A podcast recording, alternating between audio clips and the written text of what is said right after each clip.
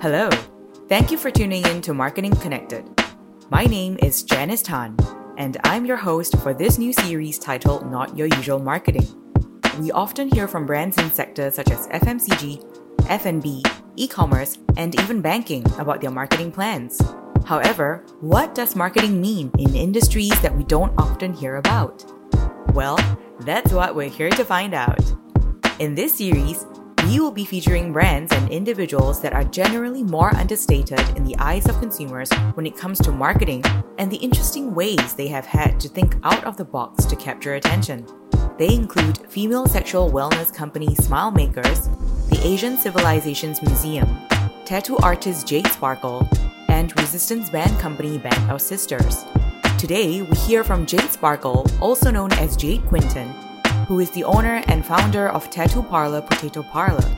Jade is well known for specializing in realism tattoos in Singapore and has more than 11,000 followers on Instagram.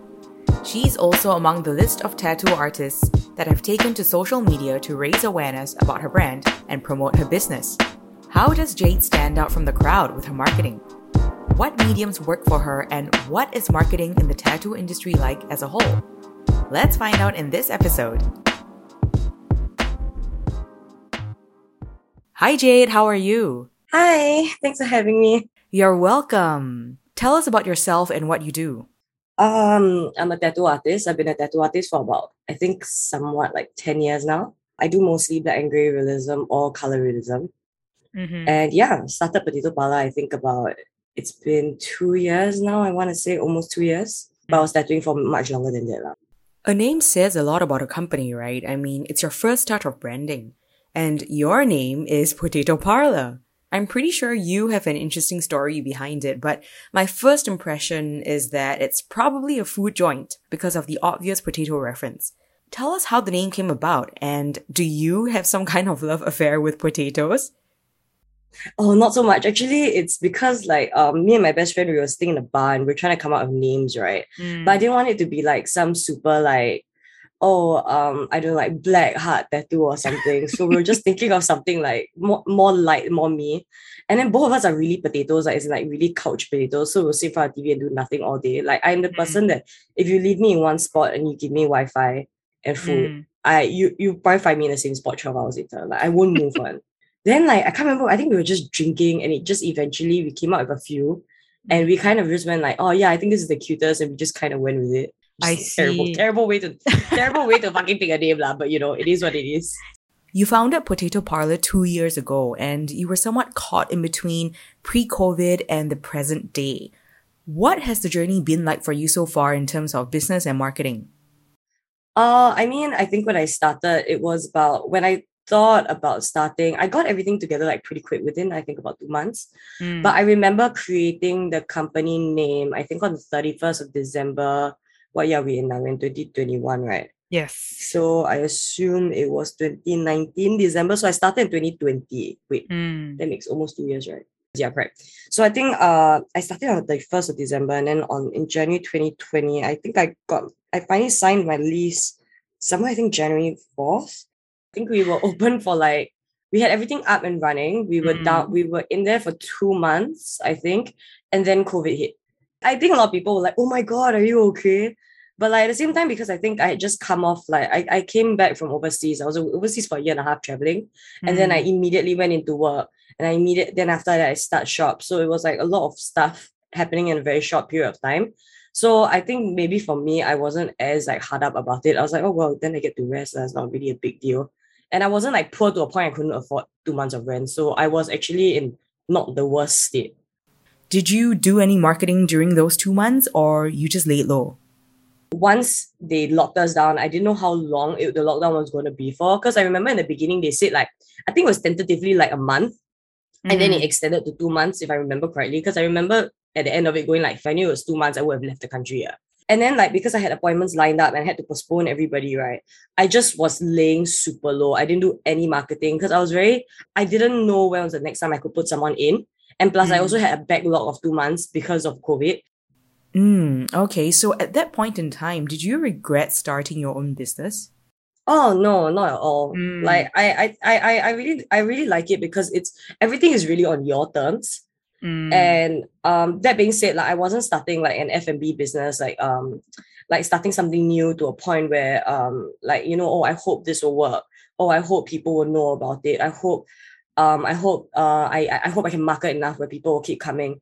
For me, when I started, I already had a base of customers which I've been working on for the last about for the last how long I've been tattooing. So like I've basically been marketing myself for like that amount of X amount of years already. So when I started Potato Parlor, it I already had my name, so I knew I was going to be able to at least sustain rent there. So everything after that was mostly how to grow Potato Parlor as a business more than as Jade Sparkle as a brand, I guess, as the hmm. as a, as a tattoo artist. During the 10 years that you've been tattooing, how did you grow your Jade Sparkle brand and market yourself? What did you do to make yourself stand out? Actually, I think in the beginning it was um in the beginning it wasn't as marketing as it is now. In the beginning, it was super difficult because when I started, there's no such thing as Instagram, but uh, Facebook was a thing. But again, Facebook is somewhere where you post things and your friends see it, right? People don't yeah. scroll. Yeah, so last time it was mostly like I think there was one point of time it was just like anybody who added me on Facebook, I'll just accept and I'll just post tattoos on, on Facebook. Mm. So that was that. And then mostly I think it was really word of mouth. So mm. I was like humongous clubber when I was younger. Mm-hmm. So I used to go out like every like three times a week. I'll meet new people and then like they'll ask me what I do. Then I said I was an apprentice at the time. And then like just grow from there, really just talking to people and growing and making sure you're a better artist. Because as long as you're good your customers and like you did a good job for them and everything, mm-hmm. usually they'll tell their friends and then that's where you get recommendations. So word of mouth is like mega important. Mm. But that's the beginning. So then towards like let's say till about like five years ago when Instagram started becoming big, I think like Instagram, I was still using it as more social media than actual marketing. Uh, so I posted a few tattoos here and there, but I feel like also my career got better as I got better, like as a tattoo artist, like getting better at my art and stuff like that. Mm. So um, Instagram grew a bit, and then uh, I got better as well. I hope so my followers started to go up a little bit more and then um, i was really lucky that i know a few people so they got me in contact with like magazines and stuff and um, so i did a few articles for magazines my friend went for uh, a few of these like um brand parties so i would go with her as well and then we'll talk about and then i'll talk to people there and then after that sometimes brands will contact me to do like certain things tattoo related for their brand mm. and stuff like that. so it kind of like all snowballed but I would say like the biggest thing was mostly just really, I guess, word of mouth and self marketing. I think that would have been the biggest thing. Mm. But even then, mm. I don't think I'm a, I'm, I don't think I'm like the best at marketing either. Mm, why do you say that? I don't know. I feel like it depends on how on what people think of as marketing because I feel like there's no real way to there's no real way to quanti- like quantitatively say you did good marketing. Like there are certain things where you can do, you know, can do the Google search ads. Some people would say like the best marketing are the people who have like tens of thousands of followers, you know, like 100,000 followers. Like that's good marketing because now you have this whole base that you can just market to all the time. But mm. I feel mm. like because I got quite lazy on the Instagram front as well, that would be my fault that I didn't grow in followers for quite a long time because I was just very lazy to post photos because mm. I was very because I was working a lot. Mm. But because I was working a lot, I was also like my customers are going out and telling their friends and stuff like that. So it really depends. I think like on Instagram, I don't have the most followers. But mm like in terms of like um if someone like a this is what my customers tell me, uh, mm. like if they if they do talk to their friends, like a few people know who I am. And I think that's mostly because I've tattooed so many people and I've I've been I've done my best to be as nice to them as I can. Like mm. as in like I genuinely try to do a good connection with them. What about events? You know, um, I remember last time I went to a bikers event and there was a tattoo contest. Have you been invited to such events? Uh yeah, I think I did. Um I did a Wapix event for them uh for one of their anniversaries. I can't remember which year. But um me and uh the old studio I used to work at, we went there and then we did like a whole bunch of tattoos for people. But yeah, like, I mean like definitely there's definitely marketing as well because people will talk to you and they'll ask you generally like if you if you reply everyone nicely, like the next time someone mentions the tattoo, usually your name comes out. So like those events do help us. Okay, so print, events, social media, and word of mouth which one has been the most useful to you or the most important so far? I think all of them are important, but in different ways. Mm, mm. I feel like print, like a lot of people think that print is much more legitimate mm-hmm. than um, online for some reason. Mm. Uh, I mean, it looks cool as well, right? Um, yeah. I think that Instagram has helped me get a lot of uh, Instagram has definitely helped me get customers who are not normally in my social circle. I would say, mm. uh, but I would say word of mouth. I oh, I don't know. I think it's like 50-50 between Instagram and word of mouth because mm. I'm still getting word of mouth to this day. So I think it's 50-50. When it comes to Instagram, right? Do you prefer posts or stories? Um, mostly posts because I feel like um for me it's like if I if someone does again, if someone talks to me in real life, they're like, oh, so what's your Instagram? So I'll give them my Instagram. And the posts are there, right? Mm. So you get to mm. see the entire mm, portfolio at one go. So mm. for me, mm. that's how I use Instagram. Uh, stories are mostly when I don't know I'm feeling social, which is not super often either. I don't mm-hmm. Instagram a ton, especially not stories. I just don't think about doing it, which is terrible. I should. Mm. Um, but yeah, I use posts more. We talked a bit about the Jade Sparkle brand earlier on. Um, could you describe, you know, what exactly is the Jade Sparkle brand and how have you tried to convey that through your Instagram? Oh, I don't know. Like, I don't know if it's per se like a brand so much that I'm like, it's a brand image that I'm um mm, trying to portray. It's really just me, just a different last name. Um, the whole brand, I guess, it's just me. I try to just convey that we do good work. Um, like I do, I hope that I convey I do good work, and um, that it's very safe and it's very fun, and it's like nothing, nothing too serious. Uh, yeah, I don't know. I I, do, I don't know if I built it so much as a brand, but just like a name attached to the images that I put on Instagram, which display my work. So, what do you want people to think of when you know they see your Instagram and your name? I feel like I really wanted to convey like um like good work, I would say, like good mm. work, a good time, comfort, like had a comforting experience, just generally good feelings. I, I would say about like me, my shop, the people, like the experience that they had with the shop. Let us backtrack a bit, shall we? Um, how do you, or rather, how did you get into tattooing and why did you choose to become a tattoo artist? Oh, I just graduated. I think I was 19 Mm. I just graduated uh with a, a fashion degree. Mm. And then I went overseas for three months. I was like, oh no, what am I gonna do now? So I, I came back and I was like, oh, I don't really want to sew buttons in the back of a wedding shop for a while. so I was kind of like procrastinating, like putting that off. Mm. My friend told me, he was like, my friend Sean, he was like, hey, I'm a tattoo apprentice. I was like, oh my God, you're so cool. I was like, uh, how do you how do you swing that and all that? Like, is it fun and everything? He's like, yeah, yeah, super fun. I was like, hey, some do you think I could try it? He's like, you can draw, right? I'm like, eh, I can kind of draw, I guess. Like I like drawing. Um, he was like, okay, how about you just go ask and like see if they take you in? I was like, oh, okay. So I like drew a couple of things. I brought it in and the shop said yes, and they took me in on. And I didn't think it was okay. I'm, I'm not gonna lie, I didn't think it was gonna be forever. I just wanted to see what it was like. Mm. My parents were very unhappy with me about this decision because then there was no point of me going to uni, right? And I enjoyed it enough that I just stuck around the whole way and I never left. Hmm, I see. So what about it do you enjoy? I mean, like, I just draw on people and they give me money. I think it's like a damn good deal, eh? like, it's a damn good deal. I get to like do almost any like now I get to do almost anything I want. It's hmm. challenging. Mm. It's really challenging because you caught you you're never gonna be the best at that doing. I feel like you like there's always something to learn. So I like that it's challenging. I like that it's also kind of social because I can talk to my customers and stuff like that. Mm-hmm. I like that um it's still really creative. I can I can pretty much change the design if I really want to. It's been like, oh, I'm not really happy with design. Like now, especially I can do this. But um I like how difficult it is and I like the social aspect and I like the fact that it's own time, own target. Like I like the mm-hmm. fact that I can plan my my year out. Like if I want to go on a holiday, I can.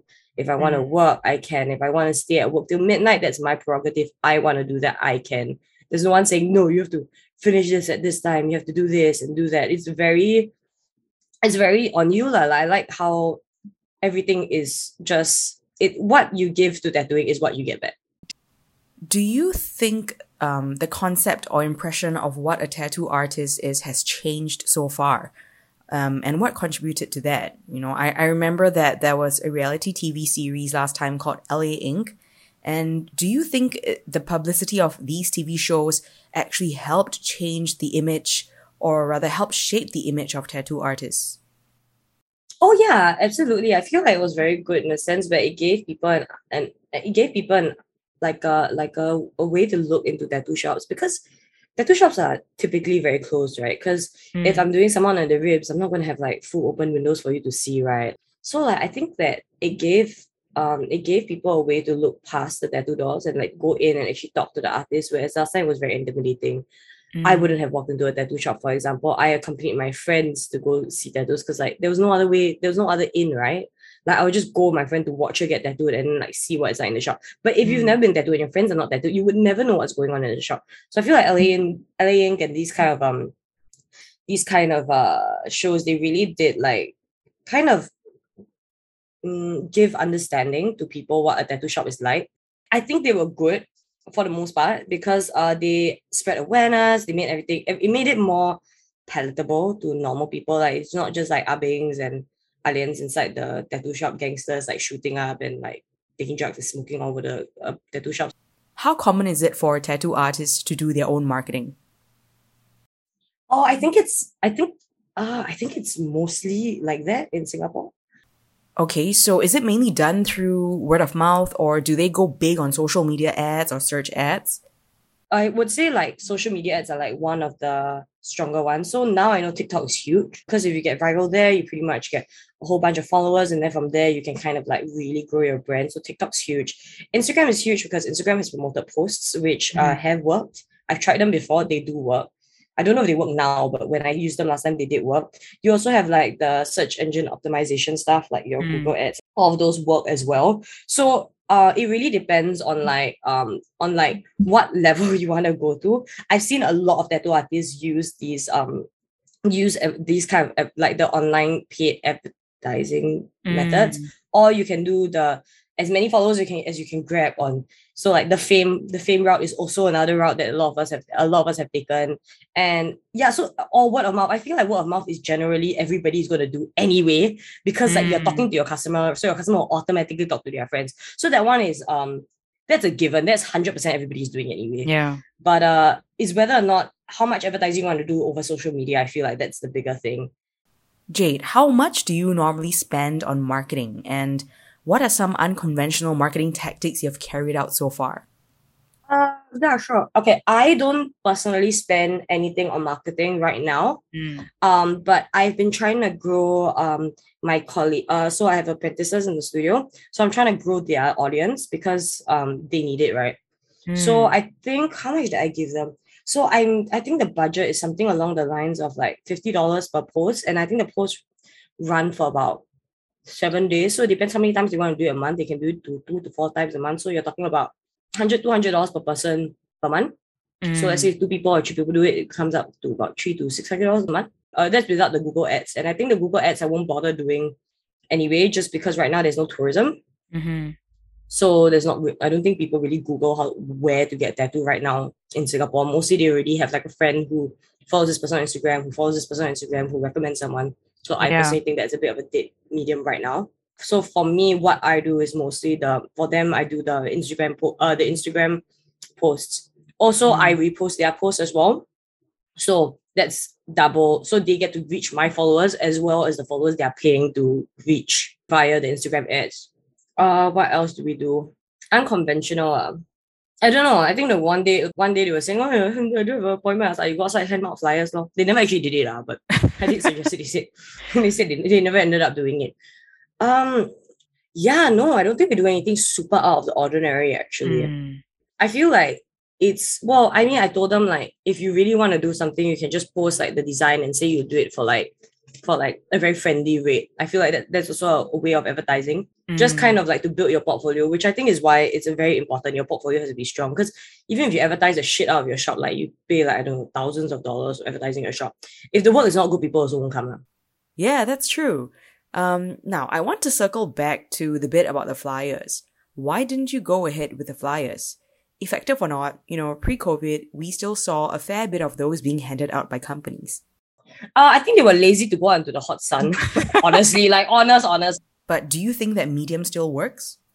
No, but okay, but yes and no. Mm. I think it's very targeted marketing. Mm. So I think the plan was to this is terrible. I don't know if I should say this. the plan was to go aim LaSalle because it was very close by. Ah, okay. Because like you know, all art students, right? Yeah. And then like back, like print the flyer, say ten dollars off a minimum spend tattoo. Like I mean, whatever. Like you see ten dollars off, you sure happy, what right? Mm. Go check it out, Lord. At the very least, go follow the person, right? Mm. I think right, if you give them okay, I wouldn't say flyers. I'll say vouchers. I think vouchers definitely work because I'm a sucker for vouchers. What are some challenges you face when trying to raise awareness about your brand through marketing?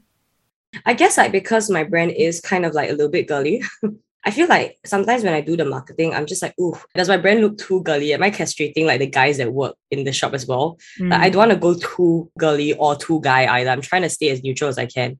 But mm. I'm still a girl. So I like things that still a bit cute personally. La. Not, it's not everybody's cup of tea to be girly, you know what I mean? Like so like sometimes I find it a little bit difficult just to market it in a way that is really as neutral as I can go. Mm. So like last time, my, I think my brand logo was pink. I've now changed it to black just mm. because it is easier. I find it a little bit difficult nowadays to um really know what works actually, in my opinion, for like marketing. For like businesses like mine, I don't say like the big companies that have the bus mm. ads and all that. Cause like I'm not a green tea Pokka bottle, you know what I mean? like I cannot put my green tea Pokka bottle on a bus and everybody will relate. A tattoo is not something everybody gets. Also. So if I put it on a bus and it runs around Singapore, I don't even know how much traction I will get. So um, I'm finding it very difficult to identify what works and what doesn't right now. Like, cause you see, like TikTok's doing really well, right? But you have to do a certain thing. You have to do a certain formula as well to be able to like be more viral. And you don't really know what that formula is. Yeah. So I think that's my struggle with marketing right now is that even though I know there are more things I could do, like for example, be more active, but the algorithms change all the time. And I don't really like to invest so much time in remembering what is working right now. It's very difficult for me, I feel like, to keep up with what is working for everybody right now. Mm, okay. Um, I mean, you did mention a pretty valid point that, you know, everything is changing constantly when it comes to advertising. Are you worried that if you don't keep up actively, you might lose out in the advertising or marketing space? Yes and no.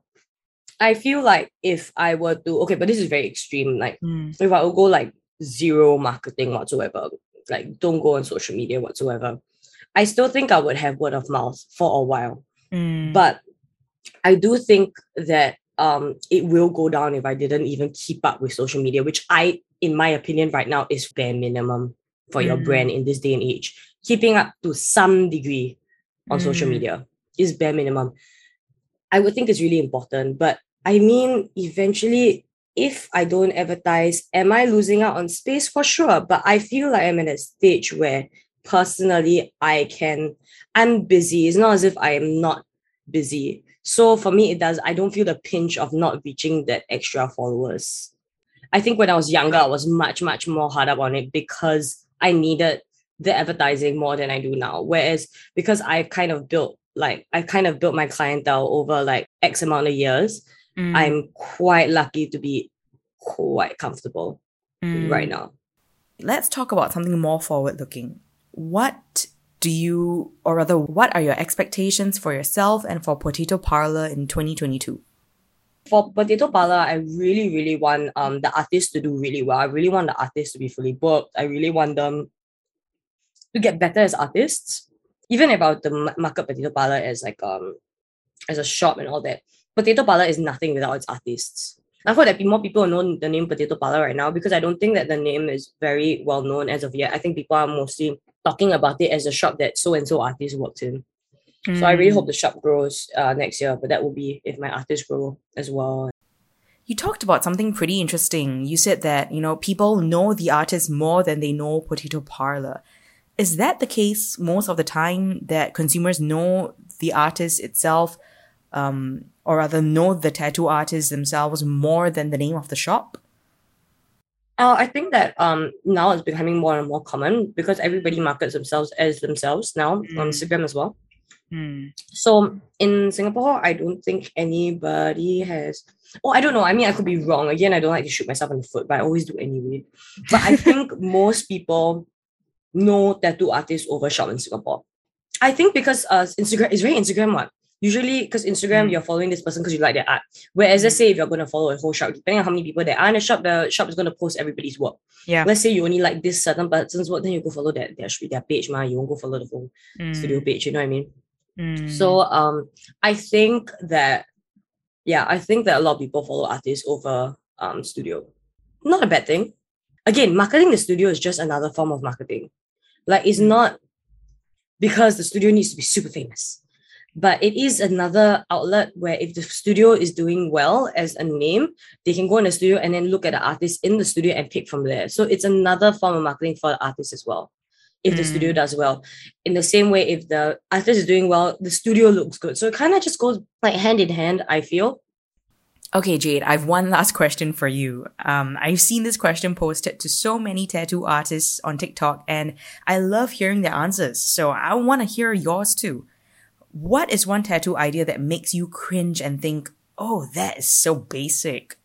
Um, I think barcode tattoos are awful. And the best part, right? Usually when people get barcode tattoos, right, they don't actually mean anything. Like they're not a barcode of something. So oh. for all they know, you can just get like fried chicken, like the barcode, and put it on someone. You could, uh, but I'm not that I've done it.